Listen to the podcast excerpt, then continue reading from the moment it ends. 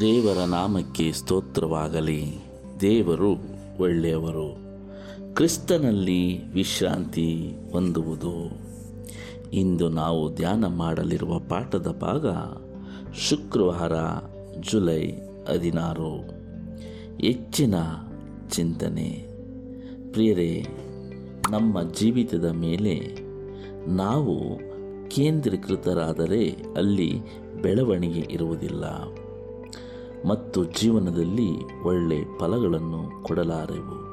ಹೌದು ಪ್ರಿಯರೇ, ನಮ್ಮ ಜೀವನದ ಮೇಲೆ ನಮ್ಮನ್ನೇ ನಾವು ಆತುಕೊಂಡರೆ, ನಾವೇ ನಾವು ಕೇಂದ್ರೀಕೃತವಾದರೆ ಬೆಳವಣಿಗೆ ಇರುವುದಿಲ್ಲ, ಅಲ್ಲಿ ಒಳ್ಳೆ ಫಲಗಳನ್ನು ಕೊಡಲು ಸಾಧ್ಯವಿಲ್ಲ.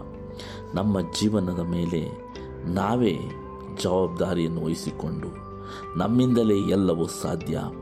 ನಮ್ಮಿಂದಲೇ ಇದೆಲ್ಲವೂ ಉಂಟಾಯಿತು ಎಂದು ನಾವು ಭಾವಿಸಿಕೊಂಡರೆ ಅಲ್ಲಿ ಒಳ್ಳೆ ಫಲಗಳನ್ನು ಕೊಡಲಾರೆವು ಎಂದು ಈ ಪಾಠ ತಿಳಿಸಿಕೊಡುತ್ತದೆ.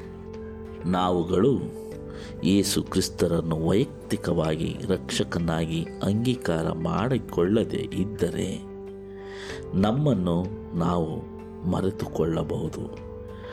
ಹಾಗಾಗಿ ನಾವು ನಮ್ಮ ಬದುಕಿನಲ್ಲಿ ಯೇಸು ಕ್ರಿಸ್ತರನ್ನು ಮಾತ್ರ ಅಂಗೀಕರಿಸಬೇಕು. ಆಗ ಅಂಗೀಕಾರ ಮಾಡಿಕೊಂಡಾಗ ನಮ್ಮ ಜೀವನದಲ್ಲಿ ಒಳ್ಳೆ ಫಲಗಳನ್ನು ಕೊಡಬಹುದು, ಒಳ್ಳೆ ಬೆಳವಣಿಗೆಯನ್ನು ಕಾಣಬಹುದು ಎಂದು ಈ ಪಾಠ ನಮಗೆ ತಿಳಿಸಿಕೊಡುತ್ತದೆ ಪ್ರಿಯರೇ. ಇತರರಿಗೆ ಸಹಾಯ ಮಾಡಲು ಪ್ರಯತ್ನ ಮಾಡೋಣ. ಯೇಸು ಕ್ರಿಸ್ತನ ಒಳ್ಳೆತನದ ಬಗ್ಗೆ ಆತನ ಪ್ರೀತಿಯ ಬಗ್ಗೆ ನಾವು ಯಾವಾಗಲೂ ಮಾತನಾಡಿಕೊಳ್ಳೋಣ. ನಮಗೆ ಸಿಕ್ಕಿರುವ ಕರ್ತವ್ಯವನ್ನು ಚೆನ್ನಾಗಿ ಉಪಯೋಗ ಮಾಡಿಕೊಳ್ಳೋಣ. ಕಳೆದು ಹೋದವರನ್ನು, ದೇವರಿಂದ ದೂರ ಹೋದವರನ್ನು ಹುಡುಕುವರಾಗೋಣ ನಮ್ಮೆಲ್ಲ ಅವಕಾಶಗಳನ್ನು ಬಲವಾಗಿ ಉಪಯೋಗಿಸಿಕೊಂಡು ಆತ್ಮಗಳ ಭಾರವನ್ನು ಹೃದಯದಲ್ಲಿ ಒತ್ತುಕೊಂಡು ಸಾಗೋಣ. ನಾವು ಯೇಸು ಕ್ರಿಸ್ತನ ಆತ್ಮವನ್ನು ಹೊಂದಿದಾಗ ನಾವು ನಿಸ್ವಾರ್ಥ ಪ್ರೀತಿಯಿಂದ ಇತರರಿಗಾಗಿ ದುಡಿಯೋಣ. ಹಾಗೂ ನಾವು ಬೆಳೆದು ಒಳ್ಳೆಯ ಫಲಗಳನ್ನು ಕೊಡಬಹುದು ಪ್ರಿಯರೇ. ಆತ್ಮನಿಂದ ದೊರಕುವ ಕೃಪೆಯು ನಮ್ಮ ಗುಣ ಸ್ವಭಾವವನ್ನು ಬದಲಾವಣೆ ಮಾಡುವುದು, ಮಾಗಿಸುವುದು, ನಮ್ಮ ನಂಬಿಕೆಯು ವೃದ್ಧಿಯಾಗುವುದು, ನಮ್ಮ ಅರಿವು ತಿಳುವಳಿಕೆಯತ್ತ ಸಾಗುವುದು. ನಮ್ಮ ಪ್ರೀತಿಯು ಪರಿಪೂರ್ಣವಾಗುವುದು. ನಾವು ಪರಿಶುದ್ಧತೆಯಲ್ಲಿ ಉದಾತ್ತೆಯತೆಯಲ್ಲಿ ಮತ್ತು ಮನೋಹರತೆಯಲ್ಲಿ ಯೇಸುಕ್ರಿಸ್ತನ ಸ್ವರೂಪವನ್ನು ಹೆಚ್ಚು ಹೆಚ್ಚಾಗಿ ಪ್ರತಿಫಲಿಸಬಹುದು ಪ್ರಿಯರೇ. ಹಾಗಾಗಿ ನಮ್ಮ ಜೀವಿತದ ಮೇಲೆ ನಮ್ಮನ್ನೇ ನಾವು ಕೇಂದ್ರೀಕೃತರಾದರೆ ಅಲ್ಲಿ ಬೆಳವಣಿಗೆ ಇರುವುದಿಲ್ಲ. ನಮ್ಮ ಜೀವನದಲ್ಲಿ ಒಳ್ಳೆ ಫಲಗಳನ್ನು ಕೊಡಲು ಸಾಧ್ಯವಿಲ್ಲ. ನಾವು ಯೇಸುಕ್ರಿಸ್ತರನ್ನು ಮಾತ್ರ ವೈಯಕ್ತಿಕವಾಗಿ ರಕ್ಷಕನಾಗಿ ಅಂಗೀಕಾರ ಮಾಡಿಕೊಂಡಾಗ ಮಾತ್ರ ಒಳ್ಳೆ ಫಲಗಳನ್ನು ಕೊಡಬಹುದು. ದೇವರ ಕೃಪೆಯಲ್ಲಿ ತಗ್ಗಿಸಿಕೊಳ್ಳದೆ, ಸಭೆಯಲ್ಲಿ ಸದಸ್ಯರ ನಡುವೆ ಇರುವ ಸಮಸ್ಯೆಗಳನ್ನು ಪರಿಹರಿಸುವಾಗ, ಸಂಬಂಧಿತ ಗುಂಪಿನ ನಡುವೆ ಮಾತುಕತೆಯು ಗಂಟೆಗಳ ಕಾಲ ಎಳೆದುಕೊಂಡು ಹೋಗುತ್ತದೆ. ಆಗ ಅವರ ಸಮಯವು ಮಾತ್ರವಲ್ಲ, ದೇವರ ಸೇವಕರ ಸಮಯವು ಪೋಲಾಗುತ್ತದೆ. ನಾವು ನಮ್ಮ ಗರ್ವ, ನಮ್ಮ ಸ್ವಾರ್ಥವನ್ನು ಪಕ್ಕಕ್ಕೆ ಸರಿಸಿದರೆ ಮಾತ್ರ ನಮ್ಮ ಸಮಸ್ಯೆಗಳು ಕೆಲವೇ ನಿಮಿಷಗಳಲ್ಲಿ ಪರಿಹಾರವಾಗುತ್ತವೆ ಪ್ರಿಯರೇ. ಹಾಗಾಗಿ ನಾವು ನಿಸ್ವಾರ್ಥ ಸೇವೆಯಲ್ಲಿ ಮುಂದೆ ಇದ್ದಾಗ ನಮ್ಮಲ್ಲಿ ಸಮಾಧಾನ ಎಂಬುದು ತಾನಾಗಿ ನಮ್ಮ ಹೃದಯವನ್ನು ಆವರಿಸಿಕೊಳ್ಳುವುದು ಪ್ರಿಯರೇ. ನಮ್ಮಲ್ಲಿ ಸ್ವಾರ್ಥ, ಅಸೂಯೆ, ವಂಚನೆ, ಮೋಸ ಇವುಗಳನ್ನು ಇಟ್ಟುಕೊಂಡು ಕಪಟತನ ಇವುಗಳನ್ನು ಬೆಳೆಸಿಕೊಂಡಾಗ ನಮ್ಮಲ್ಲಿ ಸಮಾಧಾನವಿರುವುದಿಲ್ಲ ಎಂದು ಈ ಪಾಠ ನಮಗೆ ಕಲಿಸಿಕೊಡುತ್ತದೆ ಪ್ರಿಯರೇ. ನಮ್ಮಲ್ಲಿ ಬಹುತೇಕರು ಆಸೆ ಆಕಾಂಕ್ಷೆ ಕಪಟದನ ಮತ್ಸರ ಮುಂತಾದವುಗಳನ್ನು ಬಹಿರಂಗವಾಗಿ ತೋರಿಸಿಕೊಳ್ಳುವುದಿಲ್ಲ.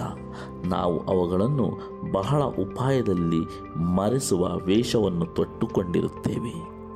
ಆಸ್ಟಿನ್ ಮರಗಳ ಬೇರುಗಳ ಭೂಮಿಯ ಕೆಳ ಪದರುಗಳಲ್ಲಿ ಹರಡಿಕೊಂಡಂತೆ ನಮ್ಮಲ್ಲೂ ಸಹ ಈ ನಕಾರಾತ್ಮಕ ಗುಣ ಸ್ವಭಾವಗಳು ಗುಪ್ತವಾಗಿ ಮನೆ ಮಾಡಿಕೊಂಡಿರುತ್ತವೆ ಪ್ರಿಯರೇ. ಆಗ ನಮ್ಮಲ್ಲಿ ಆತ್ಮನಿಂದ ಮಾನಸಾಂತರ ಹೊಂದಿ ಅಭ್ಯಾಸದಲ್ಲಿಟ್ಟುಕೊಂಡಿರುವ ಗುಣ ಸ್ವಭಾವಗಳು ಹೀಗೆ ಕಾಣುತ್ತವೆ ಎಂಬುದನ್ನು ನಾವು ಪ್ರಶ್ನೆ ಮಾಡಿಕೊಳ್ಳಬೇಕಾಗುತ್ತದೆ. ನಾವು ನಮ್ಮ ಅಸಮಾಧಾನದ ಬೇರನ್ನು ಕಿತ್ತೊಗೆಯಬಹುದು ಮತ್ತು ಯೇಸುಕ್ರಿಸ್ತನಲ್ಲಿ ನಿಜವಾದ ವಿಶ್ರಾಂತಿಯನ್ನು ಹೊಂದಿಕೊಳ್ಳಬಹುದು. ಹೇಗೆಂದರೆ ಯೇಸುಕ್ರಿಸ್ತನ ಎರಡನೇ ಬರೋಣದ ಪ್ರಾಮುಖ್ಯತೆ ಬಗ್ಗೆ ಇರುವ ಗುರುವಾರದ ಪಾಠದ ಪ್ರಶ್ನೆಯ ಬಗ್ಗೆ ಹೆಚ್ಚಾಗಿ ಧ್ಯಾನ ಮಾಡೋಣ.